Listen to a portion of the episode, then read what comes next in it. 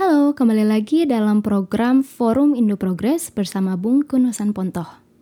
Kali ini beliau ditemani oleh dua peneliti, yaitu Saudara Abdul Mugis Mudofir yang merupakan dosen Universitas Negeri Jakarta yang sekarang sedang berada di Melbourne, serta rekan Fatima Filsah Isati, peneliti LIPI. Dalam forum diskusi ini, ketiganya akan mendiskusikan perihal kontroversi dan dilema daripada Badan Riset dan Inovasi Nasional atau yang lebih dikenal dengan sebutan BRIN. Penasaran? Saya Ruth Room dan selamat mendengarkan. Bertemu lagi di Forum Indo Progress. Kali, kali ini kita akan berbincang-bincang dengan dua orang peneliti. Yang pertama adalah Bung Abdul Mugis Mudofir, dosen sosiologi di uh, Universitas Nasional Jakarta yang saat ini sedang bermukim di Melbourne, Australia. Dan Fatima Filjaizati, uh, peneliti LIPI, uh, Lembaga Ilmu Pengetahuan Indonesia. Nah, uh, dalam forum diskusi ini kita akan uh, membincang tentang salah satu keputusan terbaru pemerintah dan parlemen, yakni pembentukan satu lembaga baru, lembaga riset baru, atau yang menaungi proyek-proyek riset dari pemerintah dan swasta mungkin, yaitu Badan Riset dan Inovasi Nasional atau BRIN. Nah, eh, di dalam perjalanannya kemudian ketika lembaga ini dibentuk eh, banyak komplain, banyak eh, kekhawatiran bahwa eh, lembaga ini akan sangat syarat dengan kepentingan politik dari pemerintah atau maupun partai politik, apalagi dewan pengarah ya, dewan pengarah atau dewan ya semacam itulah. Dari BRIN ini adalah ketua umum partai Partai Demokrasi Indonesia Perjuangan PDIP Megawati Soekarno Putri yang juga adalah ketua BPIP semacam BP7 lah pada masa Orde Baru yang lalu. Nah, eh, kita akan memulai diskusi ini dengan uh, meminta opini dari Bung Mugis.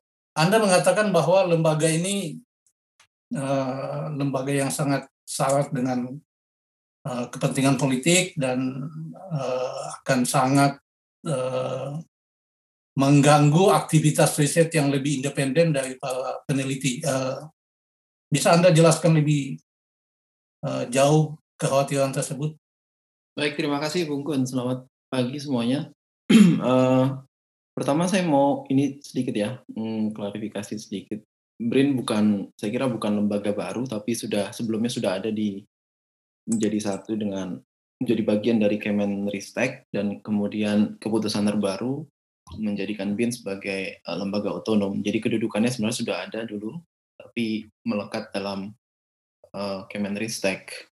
Dan pele, apa lepasnya BRIN sebagai lembaga otonom itu kan sebenarnya juga sangat syarat dengan muatan politik gitu ya, seperti yang pernah ditulis dalam investigasi majalah Tempo beberapa minggu yang lalu uh, menyebutkan bahwa yang sangat berkepentingan dengan itu adalah ya PDIP gitu kan. Karena ingin menempatkan uh, ada posisi dewan pengarah. Yang itu nggak mungkin posisi dewan pengarah itu ditaruh di apa struktur ketika BRIN masih menjadi satu dari apa dengan Kemenristek gitu. Jadi alternatifnya adalah ini ini ya uh, analisis dari Tempo.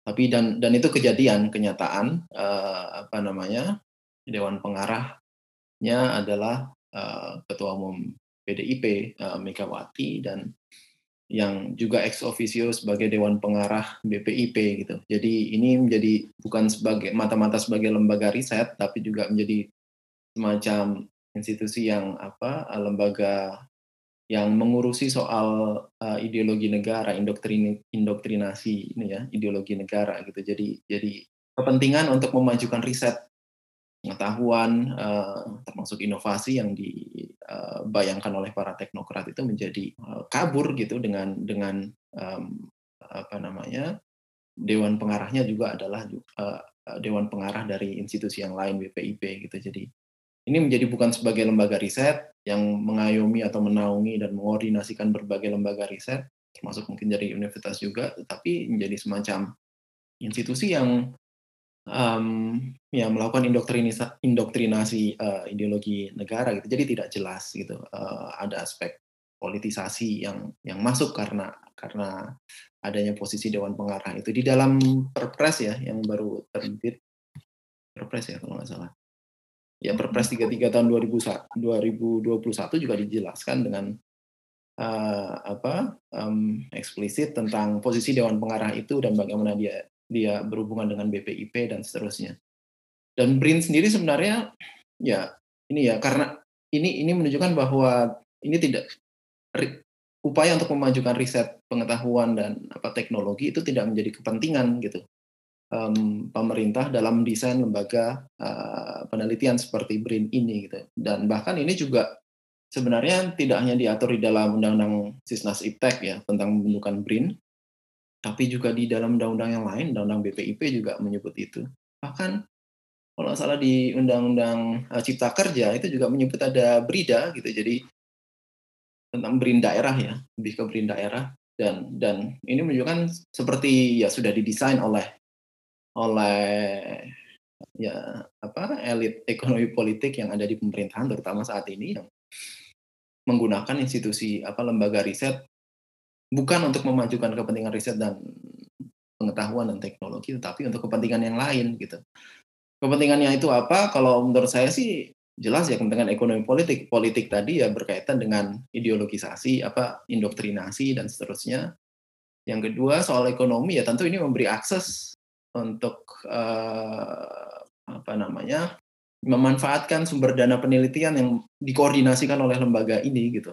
Ketika dikuasai oleh orang-orang politik ya ya kita nggak tahu kan uh, tidak hanya arah penelitian tidak jelas tapi sumber dana penelitiannya menjadi ya bisa bisa terbaca dengan jelas akan akan digunakan untuk apa kan gitu satu. Yang kedua uh, ketika apa namanya aktor-aktor politik atau politisi menguasai lembaga riset ya ini menjadi memberi akses juga untuk membuat justifikasi um, menyelenggarakan kegiatan-kegiatan riset yang tidak atau kegiatan atas nama riset gitu ya tetapi tidak menguntungkan kepentingan publik untuk melayani namanya aja kepentingan apa kegiatan riset tapi proyek yang hmm. sebenarnya proyek rente juga gitu. Jadi memberi justifikasi ilmiah juga untuk untuk kegiatan-kegiatan uh, misalnya investasi yang yang merusak lingkungan atau atau marginalisasi kelompok masyarakat lokal atau masyarakat adat. Saya kira itu, Bung.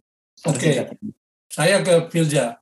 Kalau untuk memajukan kepentingan riset seperti yang dibilang oleh Mugis tadi, kenapa misalnya tidak memperkuat institusi semacam LIPI ketimbang membangun uh, sebuah lembaga baru yang tidak jelas seperti itu.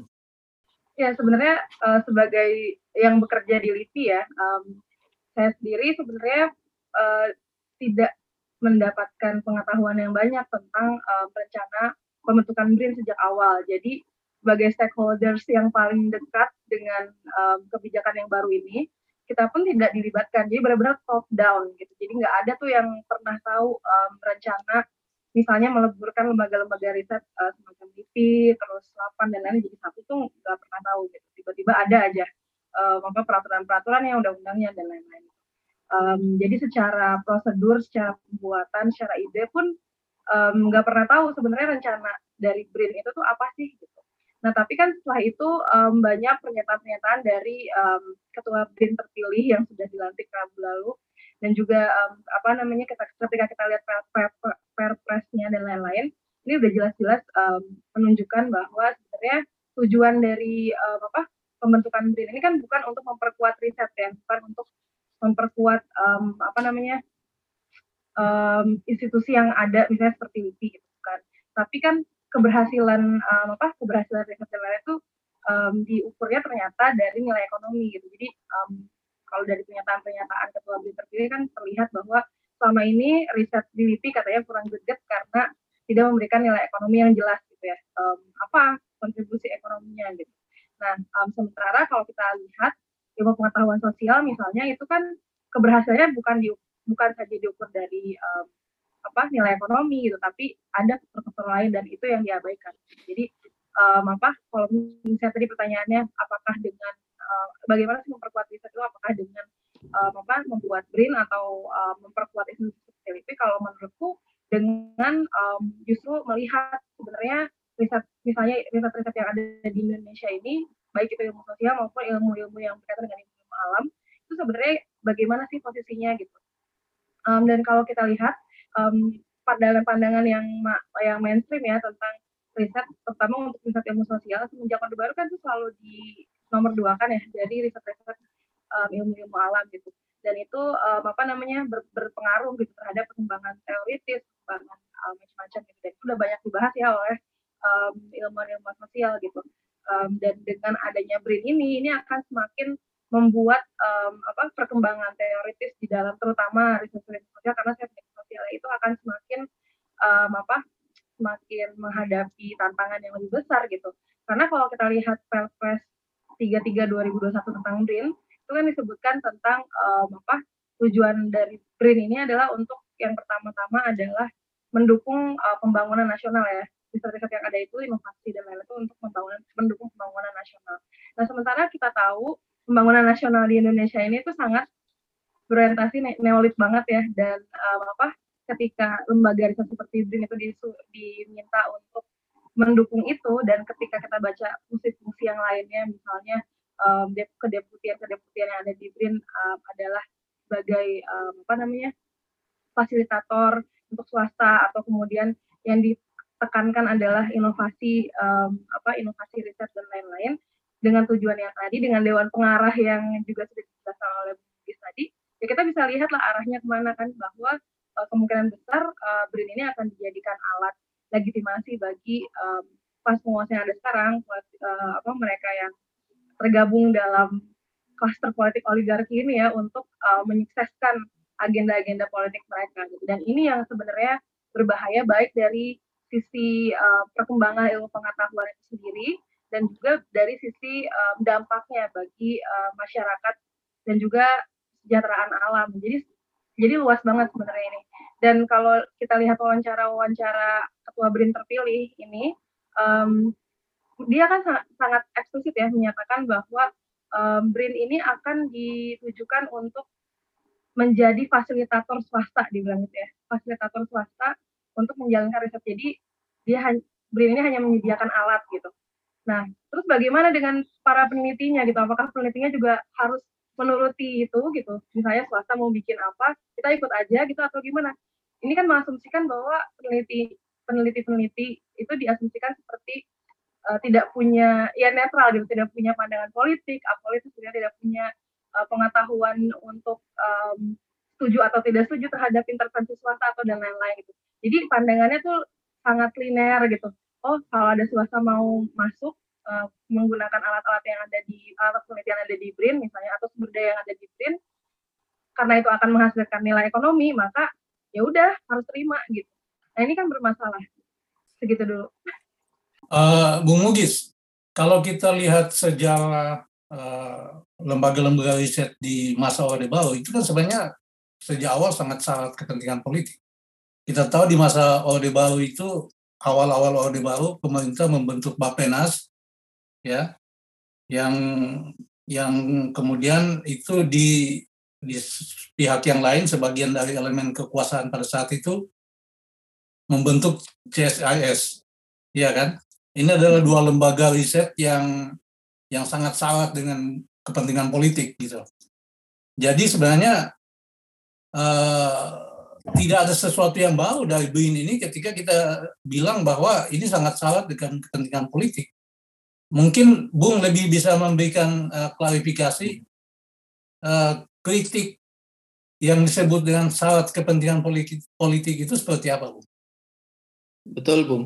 Setuju dalam sejarahnya memang ya lembaga-lembaga pengetahuan dan penelitian ya ya ada di bawah kontrol negara. Termasuk LIPI juga sebenarnya kan juga dibentuk untuk untuk kontrol terhadap uh, ya penelitian dan dan produksi pengetahuan gitu.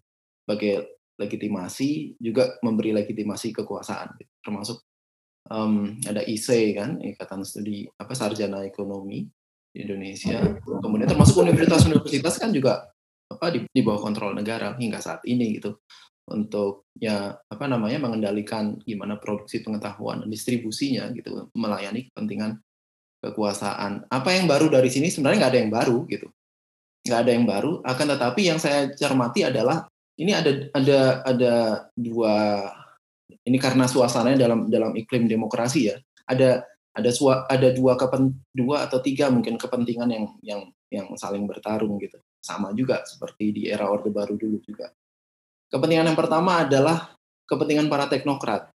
Teknokrat yang berkeinginan untuk membangun atau mengembangkan iklim uh, pengetahuan dan riset yang yang maju gitu. Kurang lebih begitulah. Ini bahasa-bahasanya Neolib lah.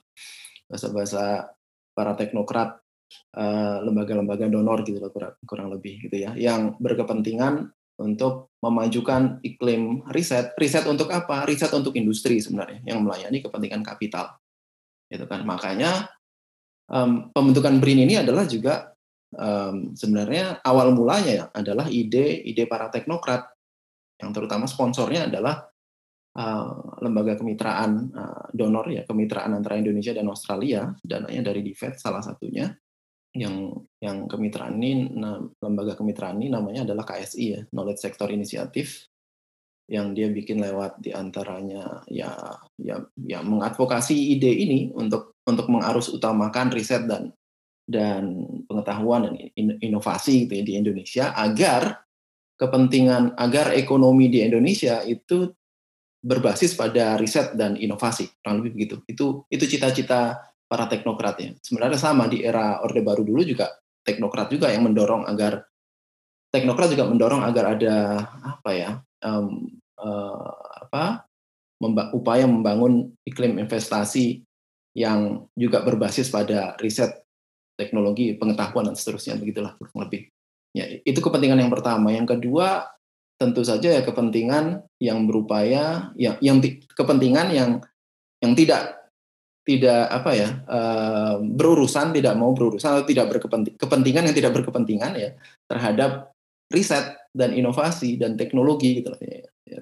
dan dan um, cenderung mempertahankan ekonomi basisnya tidak perlu dengan uh, harus berbasis pada melakukan riset, inovasi dan seterusnya karena itu berbiaya tinggi dan belum tentu berguna untuk industri dan seterusnya. Tapi ekonomi yang lebih basisnya pada apa ya uh, industri ekstraktif, industri uh, apa um, atau ekonomi yang yang yang basisnya lewat perampokan sumber daya alam atau lewat sumber-sumber uh, kekayaan negara uh, lewat APBN, APBD dan seterusnya gitu. Kurang lebih itu itu yang apa namanya yang yang berusaha dipertahankan oleh kepentingan yang kedua tadi. Kepentingan yang ketiga adalah yang yang diperjuangkan oleh ya teman-teman uh, apa namanya peneliti, uh, aktivis, scholar gitu ya, yang mendorong agar ya pengetahuan ber seharusnya ya mengabdi untuk kepentingan publik, mengabdi untuk kepentingan publik, um, memproduksi pengetahuan yang tidak hanya aplikatif tetapi lebih pada pengetahuan yang reflektif dan kritis terhadap kekuasaan dan termasuk terhadap pasar gitu.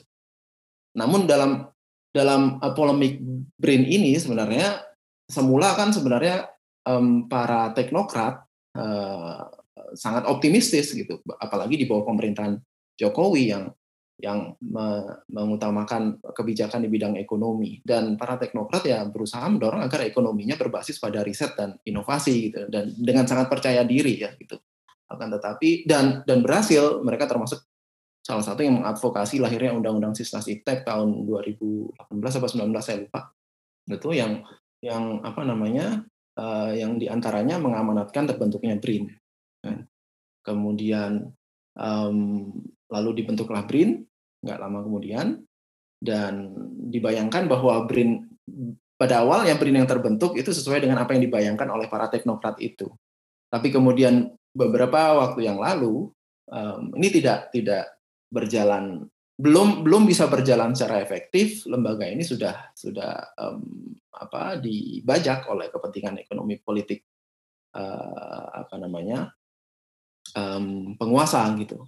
Menggunakan ketimbang menggunakan lembaga ini seperti yang dibayangkan atau diharapkan oleh para teknokrat apa namanya lembaga ini bekerja lebih untuk uh, melayani kepentingan ekonomi politik sempit gitu untuk untuk memfasilitasi ekonomi rente untuk memberi justifikasi membuka peluang besar untuk memberi justifikasi justifikasi kegiatan ekonomi yang yang yang tidak berbasis pada riset dan pengetahuan. Artinya sebenarnya yang menjadi perhatian kalau saya secara pribadi ya menjadi perhatian saya secara pribadi adalah um, um, ini menunjukkan upaya untuk melakukan perubahan yang kegagalan atas upaya melakukan perubahan yang kesekian kalinya dari para teknokrat. Gitu. Teknokrat um, apa sangat optimistis kan dengan dengan terutama dalam dalam situasi politik di bawah pemerintahan Jokowi gitu yang mereka cenderung punya pandangan yang apolitis gitu ya seolah Jokowi reformis kemudian memfasilitasi pembangunan ekonomi dan ekonominya bisa diarahkan ekonomi yang berbasis pada riset tidak seperti itu padahal pada kenyataannya gitu karena ya keterbatasan um, perangkat uh, apa konseptual para teknokrat gitu untuk memajukan iklim riset dan dan dan dan dan pengetahuan gitu ya. Saya kira itu Bung yang apa okay. titik tekan kritik saya. Uh, Filja, permasalahan yang dihadapi oleh uh, para peneliti di Indonesia dan juga lembaga-lembaga penelitian di Indonesia selama ini apakah jawabannya bisa ditemukan di dalam BRIN ini? kan permasalahan peneliti di Indonesia ini kan uh, kalau di aku sendiri di LIPI misalnya melihat um, ada beberapa hal ya. Yang pertama misalnya soal birokratisasi gitu. Uh, birokrasi birokrasi di penelitian ini kan memang salah satu hal yang lumayan menghambat um, adanya penelitian yang benar-benar bisa sesuai dengan um, tujuan dari penelitian itu sendiri. Misalnya ingin ada perkembangan teoritis atau ingin ada uh, apa namanya riset-riset yang bisa uh, mendukung uh, jalannya uh, apa namanya gerakan seir apa mendukung gerakan sosial atau dan lain-lain itu kan kalau ada birokratisasi penelitian semakin dipersulit gitu. Nah dengan adanya BRIN ini sebenarnya nggak menjawab menjawab permasalahan itu karena um, kalau kita lihat di perpresnya aja nggak um, ada pengaturan tentang um, apa namanya pembuatan apa pembuatan nggak ada pengaturan tentang uh, memfasilitasi atau mem memprioritaskan riset itu menjadi um, apa yang riset yang ber yang di luar di luar tujuan sesuai yang diatur oleh BRIN itu sebagai prioritas. Jadi hanya uh, yang sesuai dengan kepentingan nasional. Nah, tadi kepentingan nasional itu tadi yang sebenarnya debatable dan uh, problematis banget gitu. Nah, um, apa kalau soal penyederhanaan struktur birokrasi sendiri, um, kalau yang aku lihat sih di LIPI sendiri kan sudah berlangsung ya um, reorganisasi um, untuk menyederhanakan struktur um, birokrasi yang menjadi lebih uh, lebih apa lebih simpel lebih sederhana gitu. Nah permasalahannya adalah uh, yang disederhanakan bukan hanya struktur birokrasinya tapi juga pekerja-pekerja um, lain yang ada di LIPI misalnya itu disederhanakan juga uh, misalnya mereka yang yang uh, bekerja sebagai OB, bekerja sebagai cleaning service dan lain-lain itu juga di cut gitu.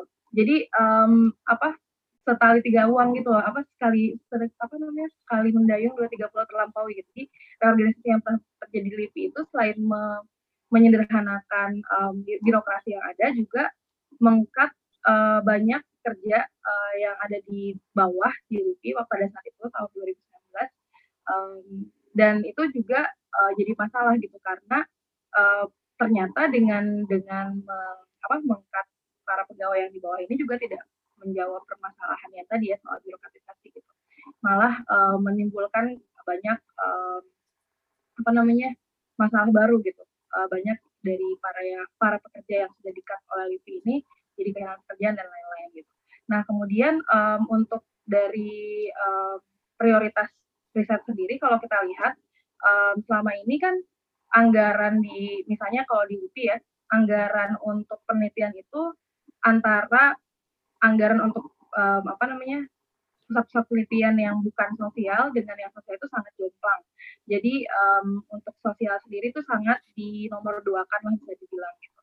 Uh, dan sekarang terlihat lagi kan di, di rencana BRIN ini gitu bahwa um, prioritasnya adalah untuk uh, BRIN ini menjadi fasilitator saja kan. Jadi uh, bukan sebagai um, apa namanya bukan sebagai lembaga riset seperti misalnya waktu dulu LIPI ya, tapi sebagai fasilitator pihak swasta gitu.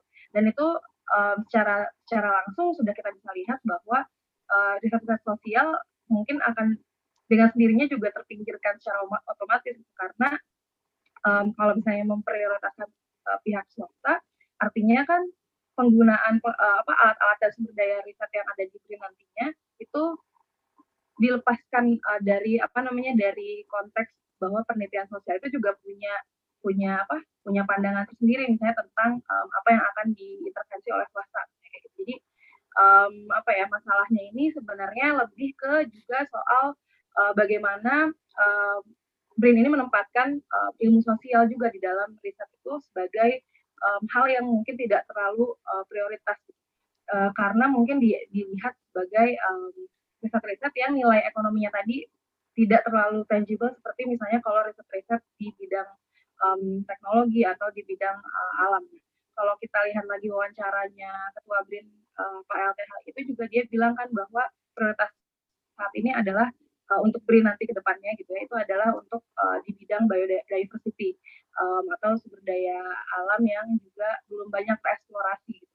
Nah ini kan juga um, apa menunjukkan bahwa uh, apa namanya orientasinya memang untuk menciptakan nilai-nilai ekonomi gitu ya. Jadi benar-benar uh, untuk pengembangan teoritis uh, apalagi misalnya di bidang ilmu sosial itu sudah mungkin cenderung dilupakan kayak gitu, gitu sih. Ya, Mubis ini kan sebenarnya uh, fenomena bagaimana riset ilmu sosial itu semakin semakin termarginalisasi seperti yang dibilang uh, Pilja tadi dalam kasus LIPI misalnya ya atau di Indonesia itu kan sebenarnya adalah fenomena global di era neoliberal ini.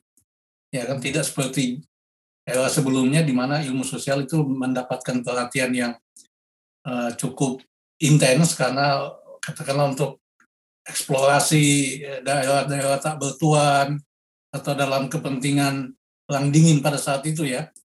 Uh, misalnya di di Amerika sini uh, Cornell University itu punya Modern Indonesia Project yang dulu mendapatkan support yang sangat besar dari pemerintah Amerika gitu. Uh, tapi sekarang kita tahu bagaimana uh, Modern Indonesia Project di Cornell itu sangat sangat tertati-tati dan dia uh, ya sekedar menjadi sebuah lembaga semacam NGO gitu loh.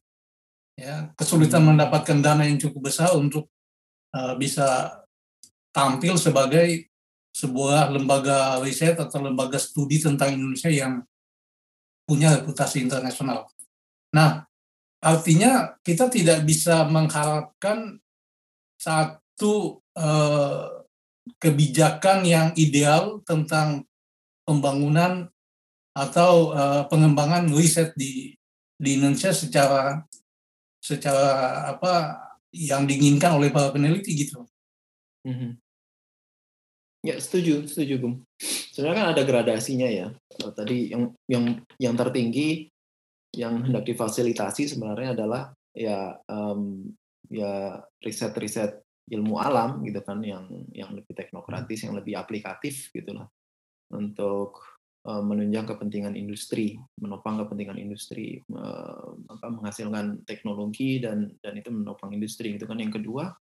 Level kedua adalah ilmu sosial. Ini ilmu sosial juga ada levelnya juga gitu. Level yang pertama ada ilmu sosial yang aplikatif yang menunjang kebijakan gitu ya. Riset-riset kebijakan ilmu sosial kan juga masih cukup besar difasilitasi oleh negara sebenarnya meskipun tidak sebesar ilmu alam tentu saja. Yang terakhir adalah ilmu dasar riset-riset ilmu dasar ilmu sosial dasar gitu yang cenderung reflektif yang kritis yang yang ya, seperti sosiologi atau filsafat apalagi antropologi dan seterusnya. Itu akan implikasinya adalah uh, sebagai ilmu sosial yang yang semakin marginal dalam dalam konteks ini gitu. Termasuk studi wilayah mungkin studi saya nggak tahu studi wilayah mungkin juga ya kalau kita lihat dari berbagai perkembangan apa pusat-pusat studi Asia gitu saja atau Indonesia lah di berbagai negara kita tahu kita tahu juga semakin ya anggarannya semakin kecil uh, apa namanya uh, banyak yang sudah ditutup dan kemudian uh, peminatnya juga semakin sedikit dan seterusnya. Tadi karena kepentingan berkaitan dengan perubahan um, apa eh, situasi ekonomi politik global juga tadi dalam itu kan berkembang dalam era perang dingin dan kalau antropologi sosiologi berkembang di era kolonial untuk um, memberi jalan bagi apa imperialis uh, di negara jajahannya gitu. Jadi dalam konteks ini ya tentu saja yang paling difasilitasi adalah ilmu pengetahuan yang yang berguna untuk industri. Yang kedua ya ilmu sosial yang mungkin bisa mempromosikan ideologi negara Pancasila gitu. So, jadi kalau apa proposal risetnya dikasih embel-embel uh, Pancasila mungkin akan lolos dapat dibiayai dan seterusnya meskipun nggak berguna untuk untuk masyarakat gitu. Berguna untuk peneliti sendiri dan untuk untuk negara yang untuk penguasa gitu. Tapi nggak berguna buat masyarakat. Jadi itu di ya itu terlihat sih dari dari um, apa um, postur pembiayaan apa namanya apa anggaran riset termasuk di di, di kampus itu sangat sedikit uh, jumlah uh, yang untuk uh, ilmu dasar ya atau untuk topik-topik yang yang cenderung kritis atau reflektif gitu. Tentu tidak apa namanya um, tidak difasilitasi gitu sangat dapat porsi yang sangat kecil. Dan saya kira ya ya apa namanya adanya perubahan ini ya semakin semakin memarginalisasi ilmu-ilmu sosial dasar itu gitu dan nah tapi sebenarnya yang menjadi pertanyaan adalah seserius apa sih sebenarnya penguasa atau pemerintah berupaya memfasilitasi pengembangan pengetahuan dan riset yang bisa digunakan untuk menopang atau menjawab kebutuhan industri. Hmm. Saya kira kalaupun kalaupun kita merujuk apakah benar sebenarnya yang lebih difasilitasi adalah pengetahuan-pengetahuan yang teknokratis dan aplikatif. Kenyataannya itu pun tidak difasilitasi. Mungkin itu diberi porsi besar, tapi tidak dikonek koneksikan dengan industri atau ya sekedar di, untuk untuk memainkan anggaran dan seterusnya. Ya kita kita bisa lihat lah dari gimana pemerintah menangani COVID kan. Pemerintah sangat mengabaikan uh, apa namanya membuat kebijakan yang berbasis pada riset yang sungguh-sungguh gitu. Ada rekomendasi riset bahwa Indonesia sudah ada apa namanya uh, virus yang uh, ada COVID yang sudah masuk aja dulu dari berdasarkan risetnya Harvard itu itu itu saja ditolak dan dan kita tahu sendiri juga banyak ya kebijakan-kebijakan yang sangat tidak tidak berbasis pada uh, riset gitu di Indonesia dalam menangani pandemi gitu. hingga saat ini gitu itu menunjukkan bahwa apakah benar pemerintah berupaya memfasilitasi pengetahuan teknokratis enggak juga. Hmm. cuma main-main aja gitu. Saya kira itu. Sebenarnya persis di situ kan masalahnya gitu. Betul. Bahwa apa pun yang uh, lembaga yang mereka bentuk itu kan pertanyaannya adalah seberapa jauh mereka konsisten, ya kan? Sungguh-sungguh hmm. untuk katakanlah uh, katakanlah kita uh, percaya bahwa dia ingin mem memajukan riset di bidang uh, sumber daya alam gitu kan? Itu kan hmm. topiknya kan sangat luas sekali gitu. Nah, hmm. Tapi sejauh mana gitu? Nah, dari pengalaman Orde Baru kan itu tidak terbukti gitu. Betul, betul. Ya, ya makanya industri di Indonesia juga nggak ya nggak ada kita mana bisa kita sebut apakah ada industri di Indonesia yang kalau kita bandingkan dengan di Korea Selatan misalnya hmm. ada Samsung ada Hyundai dan seterusnya di Indonesia nggak ada karena basisnya bukan ekonomi basis pada apa industri yang yang ditopang oleh riset yang serius gitu ya tetapi ya, ya ekonominya ekonomi rente gitu yang merampok sumber daya alam hmm dari industri ekstraksi, kemudian ngerampok APBN, APBD, dan seterusnya. Yang mana peduli untuk kembali riset, ya dia didirikan dalam rangka bagian dari upaya untuk merampok sumber daya apa kapital negara juga gitu, timbang untuk memajukan riset. Jadi ya ya ya naif aja gitu kalau para teknokrat berharap pemerintah um, apa berkepentingan dengan itu. Nggak ada kepentingannya. Kepentingan terhadap pengetahuan nggak ada. Ngapain berinvestasi untuk untuk riset? Kalau ya sudah bisa apa namanya um, um, mengeksploitasi sumber-sumber daya ekonomi uh, negara sumber daya alam itu secara langsung gitu tanpa harus mengeluarkan duit lebih untuk melakukan investasi di bidang tertentu gitu ya. Apa di bidang riset tertentu saya kira itu jadi kepentingan kepentingan rente yang dominan ini saya kira itu ya mengalahkan kepentingan untuk memajukan pengetahuan, memajukan riset dan seterusnya dan dan ya nggak perlu lah ada industri itu. Industri apa namanya? Industri yang maju. Saya, saya, saya, saya kira elit ekonomi politik tidak berkepentingan dengan itu gitu karena sudah ya sudah untung dengan situasi yang ada gitu dengan dengan praktik uh, apa aktivitas dan kegiatan ekonomi yang ada. Saya kira itu. Filja, kalau kalau di kalangan peneliti sendiri di Indonesia adalah uh, concern terbesar para peneliti ini apa sih sebenarnya? Concern terbesar? Iya, itu kayak dengan kebijakan pemerintah di bidang uh, di bidang pengembangan riset gitu ya.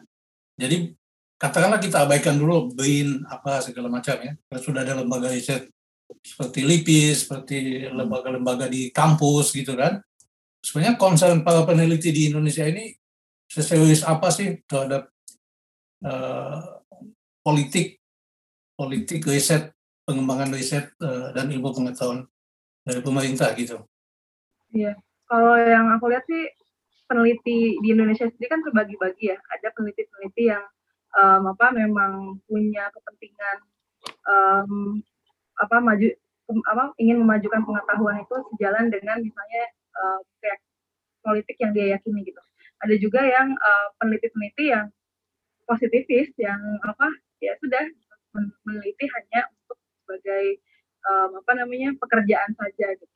Nah kalau yang aku lihat sih um, peneliti-peneliti kritis yang punya um, apa yang meyakini bahwa um, ada nilai-nilai di dalam penelitian yang mereka lakukan dan mereka juga punya cita-cita uh, atau apa impian uh, punya pandangan politik atas uh, prinsip yang lakukan itu nggak dominan sih sampai saat ini ya. Sangat cenderung tidak dominan gitu.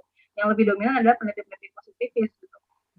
Nah um, melihat itu semua kalau yang menurutku sih concern yang terbesar dari para peneliti ini um, memang belum ada aku sendiri belum pernah riset ya tentang uh, apa sih concern yang dipunyai oleh uh, rekan-rekan sejawat deh uh, misalnya di kantor gitu belum pernah belum pernah melakukan itu. Cuma kalau secara umum sih bisa dilihat uh, paling yang paling sering dikemukakan kan soal pertama anggaran. Biasanya itu yang jadi uh, apa concern yang paling sering apa dilontarkan lah oleh peneliti. Baik peneliti peneliti-peneliti yang uh, positifis gitu maupun peneliti-peneliti yang punya pandangan politik gitu yang punya uh, apa namanya yang tidak positifis gitu ya.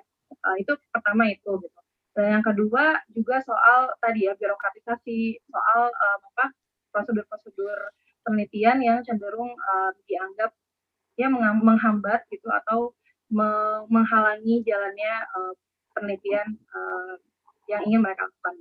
Dan yang ketiga ya soal um, apa namanya iklim ilmiah atau iklim um, apa ya di dalam um, circle penelitian itu sendiri gitu ya iklim ilmiah. Jadi ada tiga itu sih yang di yang paling sering aku dengar ya dari um, apa peneliti-peneliti yang ada baik itu ya uh, peneliti positifis maupun enggak gitu.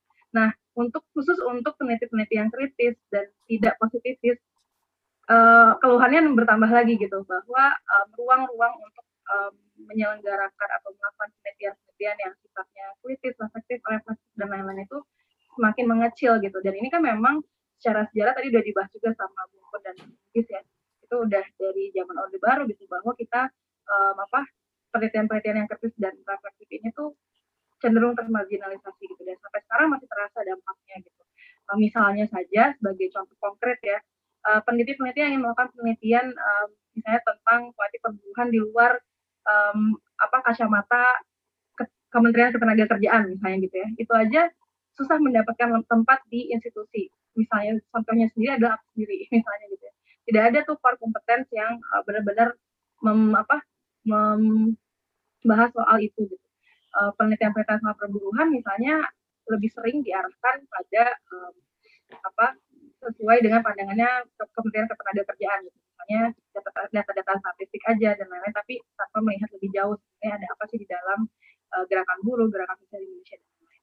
Nah kemudian misalnya penelitian-penelitian mengenai um, pembebasan perempuan gitu ya secara secara umum gitu yang difasilitasi misalnya uh, yang, yang diberikan yang lebih mudah diberikan anggaran misalnya adalah yang soal uh, mencakup uh, apa namanya penelitian soal gender yang um, buta tentang uh, yang meng, yang mengabaikan misalnya tentang uh, adanya interseksi dengan kelas sosial.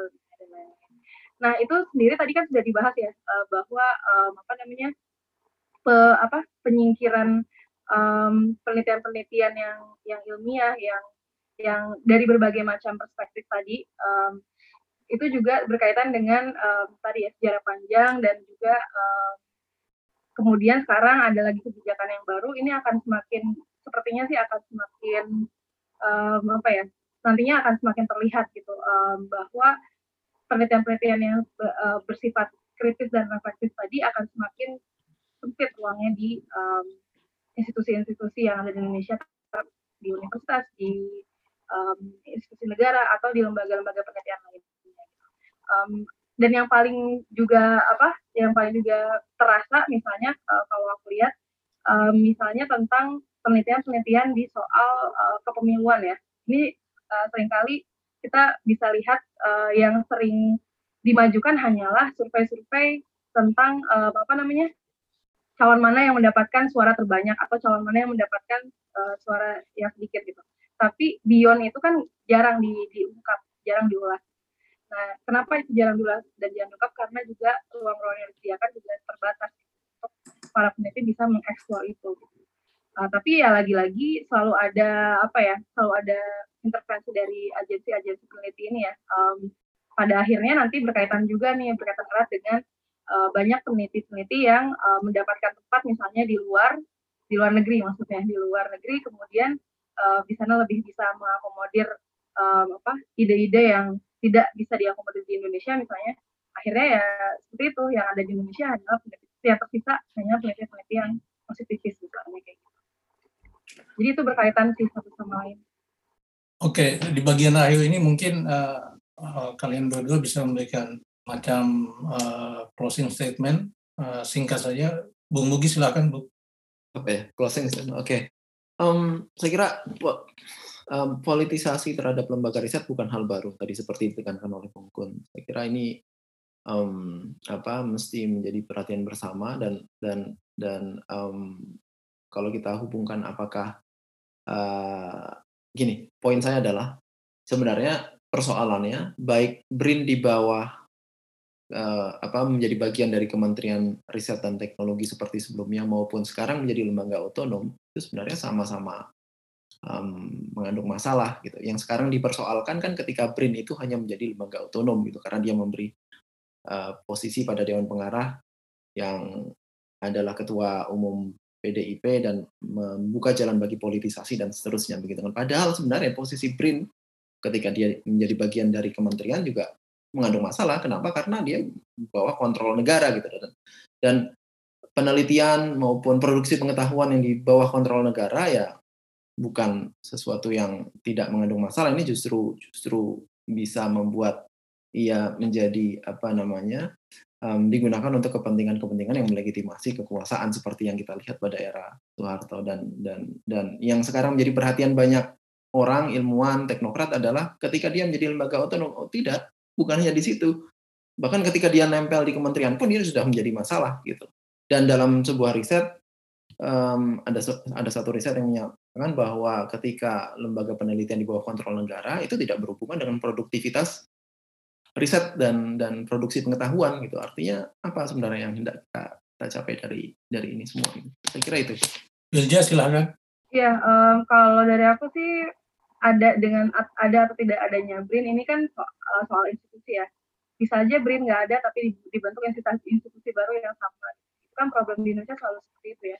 Um, apa yang jadi soal adalah memang bukan um, institusinya aja tapi tujuan-tujuan uh, di balik itu gitu um, dan sebagai peneliti uh, yang jadi concern terbesar uh, tentunya adalah bagaimana supaya bagaimana agar penelitian itu bisa uh, sejalan dengan nilai-nilai yang diyakini oleh para peneliti sendiri gitu ya. Uh, dan dengan adanya lembaga seperti BRIN ini kemungkinan besar nilai-nilai tersebut ya diintervensi uh, misalnya uh, terutama di apa di sosial um, tentunya riset-riset yang dilakukan kan harus sejalan dengan kepentingan nasional tadi ya.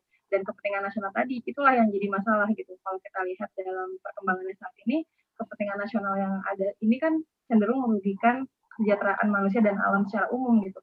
Um, karena ideologinya masih ideologi pembangunanisme gitu ya.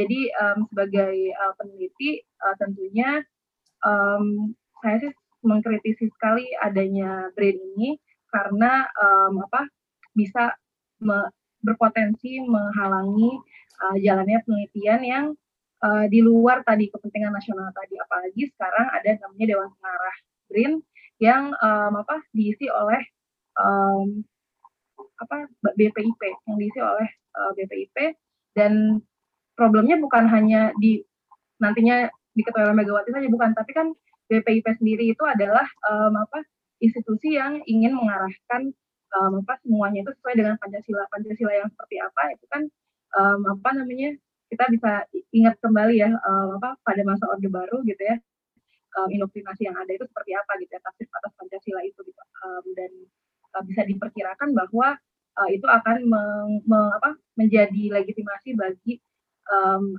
muncul apa munculnya alternatif-alternatif lain di luar itu gitu. Dan um, itu tentunya sangat sangat berpotensi me, apa ya, me, mereduksi um, apa namanya perkembangan uh, dari ilmu pengetahuan itu sendiri. Nah kalau untuk um, apa dari sisi um, apa namanya il, apa ilmu-ilmu yang lain, ilmu-ilmu sosial, ilmu-ilmu perkembangan ilmu-ilmu alam dan lain-lain, uh, tentunya tidak bisa dilepaskan dari konteks politik benar tadi seperti yang dibilang oleh uh, dan juga Bung Gis ya. Uh, maka uh, ketika tidak terhindarkan uh, bahwa apa namanya kisah itu tidak bisa dilepaskan dari konteks politik dan lain-lain, maka di situlah pentingnya peran dari para peneliti itu sudah bukan saatnya lagi um, peneliti itu um, menjadi pihak yang apolitis, yang netral dalam situasi-situasi yang mengharuskan untuk tidak tidak netral dan tidak apolitis. Gitu. Jadi um, sudah saatnya uh, para peneliti baik peneliti sosial maupun peneliti yang bukan di ilmu sosial untuk ber, uh, memiliki pandangan politik yang kritis uh, terhadap kekuasaan terhadap um, jalannya uh, sistem ekonomi politik yang saat ini masih dikuasai oleh kelas kapitalis. Uh, Ya, uh, terima kasih Ilja dan uh, Bung Mugis. Demikian perbincangan saya bersama kedua peneliti uh, kita saat ini ya, tentang BRIN dan seperti yang tadi sudah kita dengar, ada cukup besar sebenarnya permasalahan tentang uh, riset, produksi pengetahuan, penyebaran pengetahuan di Indonesia dan itu sudah bersifat uh, historis, politis tidak hanya uh, persoalan kelembagaan saja seperti yang uh, ramai diperbincangkan saat ini. Sekali lagi terima kasih kepada uh, Bung Mugis, Abdul Mugis, uh, Mudofir dan uh, Fatima Jati. Semoga kita bisa bertemu lagi di kesempatan berikutnya. Salam. Ya,